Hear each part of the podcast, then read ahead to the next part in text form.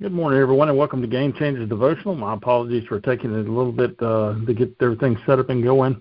Uh, the website changed a little bit that we use to record the calls, and I couldn't find the record button. Uh, but uh, we're so happy to have you on the call this morning. As uh, each uh, time we have this on Wednesdays, I always want to remind you that you can invite anyone you want to uh, to be on this call by simply giving them our call-in number and uh, I would hope that you don't have any problems doing that or any reservations about doing that. Uh, I said, I think last week, uh, if you invite somebody and they don't show up on the call, uh, don't give up on that. God can uh, put them on this call six months from now, a year from now, and they can become a uh, part of our family on Wednesday mornings. Um, the other thing is, we do have all our devotionals on Spotify. If you go and search for Game Changers Devotional, you'll find us there. And uh, I think that uh, if you you have somebody that's kind of considering wanting to get on the call, sharing one of the devotionals with them, or one that's meant something to you, or you think will mean something to them, will be a good way to maybe introduce them to what we do here on Wednesday mornings. This morning, we're going to be uh, having Jacob Janes lead our devotional, so I'm going to turn it over to Jacob now.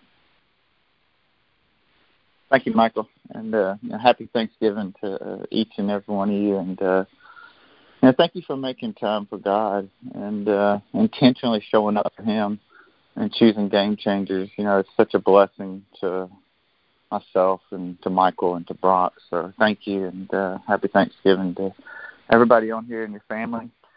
Um, you know, I go to a small Methodist church in uh, Millbrook, Alabama, and uh, about five or six years ago, we had a new pastor, and he uh, and he's done this every time for the past six, seven, however long he's been at our church. But he he basically comes in and uh, when he meets the congregation at the start of the service, he greets the congregation with this cry, and he yells out, "God is good."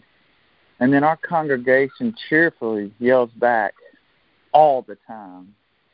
Of which our pastor then responds, "All the time." and then the congregation says, God is good. And it's kind of a battle cry um, to the beginning of our service.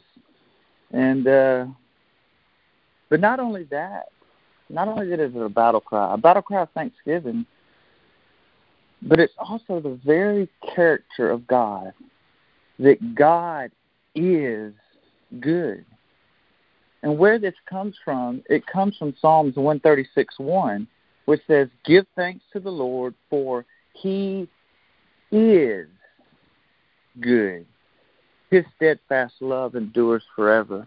I'll never forget a couple of years ago, Ken Hortzman led a devotional on Game Changers, and he talked about being at Thanksgiving, and he sat with his family, and he read Psalms 136 1. But what was so amazing about this as he sat there and read the, the 136th Psalm, about halfway through, he starts out reading every single word of the Bible, but then halfway through, he transitioned over to give thanks to the Lord for he, and then Ken put in his very own personal relationship, his personal blessings. And then he finished it out saying, His steadfast love endures forever. And he made it a personal Psalms 136. And it was just so powerful. Maybe, maybe you, maybe I. I'm glad this call can do that with a family. The thing is, God is not just good some of the time. God is good all of the time. And I really love Psalms 103 because it really points this out about God. He says, Let all that I am praise the Lord. May I never never forget the good things He has done for me. He forgives all my sins, heals all my diseases, He redeems me from death, and He crowns me with love and tender mercies. He fills my life with good things. A good God who gives us good things. And that's why we have Thanksgiving Day. Because we have a God who gives us good gifts and because we have a God who is good. But this is what is so important to understand about that 136 Psalm. is that God's goodness is just something He does. It's not something He does. He does good things because He is good.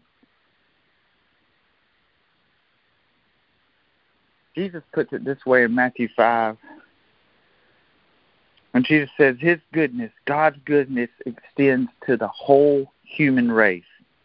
That God sends rain and sun on both the righteous and the unrighteous. Even those who mock God, even those who ignore God, even those who don't trust God, He still blesses. But why?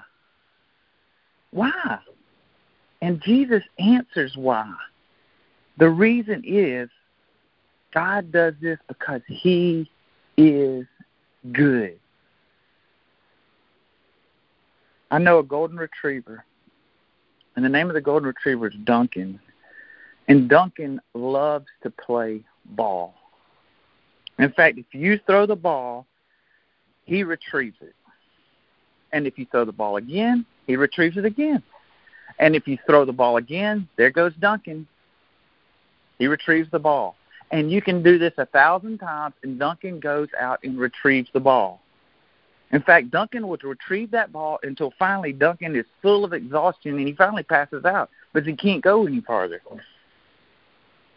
But here's the thing about Duncan you don't have to beg Duncan to go retrieve the ball. Duncan retrieves the ball because Duncan is a retriever. It's baked into him. He's hardwired to go retrieve the ball. I don't have to beg God to be good. You don't have to beg God to be good. God is good. He's the very existence of good. Let that sink in. The very creation of goodness is God. Not just some of the time, but all of the time. And if you ever, ever begin to doubt the goodness of God, understand this that even before you believed in God, when you were drowning in sin, drowning in selfishness, not listening to God, rebelling from God, God was your biggest fan. God was your biggest fan. Even when you weren't listening, He was giving you relationships, parents, a spouse, children, siblings, family, friends, home, clothes, food. And most of all, His mercy, His love, His forgiveness, His Jesus followed you. God loves you so much, He created you unique. And there'll never be another you, ever. Your eyes, every hair on your head, and your very own fingerprints. Take a look at them right now, your fingerprints. Not a person on this planet has those fingerprints, not before or after, nor ever will. And your voice is unique to God. He created your voice just for you. And you know why He did that? Because when you cry out, and when you pray, and when you say, Abba, Father, Dad, Dad, He knows it's you. He knows your voice.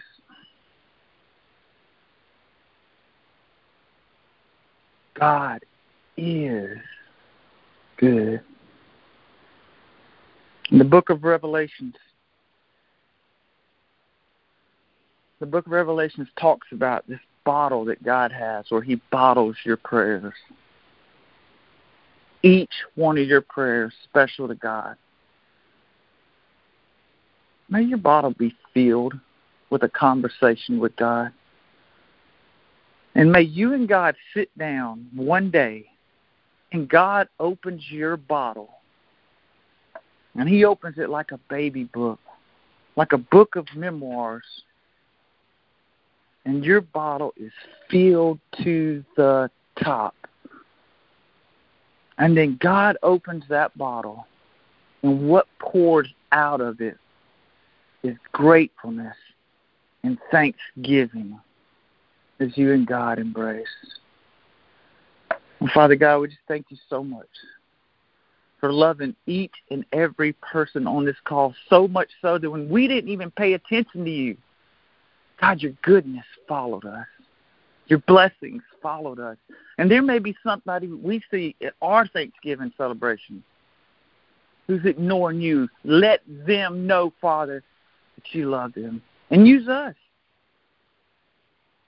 And use us.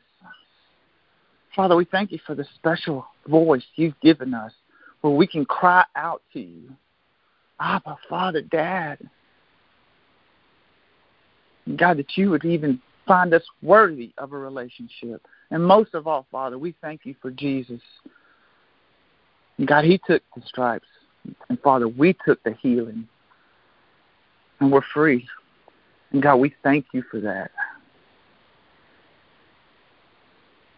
Father, in Revelations, you tell us about the greatest meal we'll ever have. And it's not a Thanksgiving meal. It's where Jesus stands at our door every single morning, Father. And he says, If you hear my voice, and if you open the door, I will come in, and we will share a meal together, and we will be friends. Father, may we all be friends with Jesus. Thank you. In your name we pray. Amen. Jacob, thanks for that this morning. Uh, I think we uh, all needed that, and I just want to, you know, remind you that that uh, tomorrow's a day that we sit around and with family and friends, and and uh, we're, you know, striving to be thankful for things, and and I just kept having in my head just rolling around uh, First Thessalonians five eighteen, and everything give thanks. So I hope it's your to that point where that you can give thanks in the middle of whatever you may be going through, and uh, you'll uh, turn your eyes toward Jesus, and He'll help you get through everything that's that's going on. And uh, we, you know, I know that I can speak for Brock, and I can speak for Jacob and myself, and for Ken. Uh, we all love you, and hope you have a great uh, Thanksgiving, and we're so thankful for you. Have a great day, and we'll see you back next Wednesday morning on Game Changers Devotional.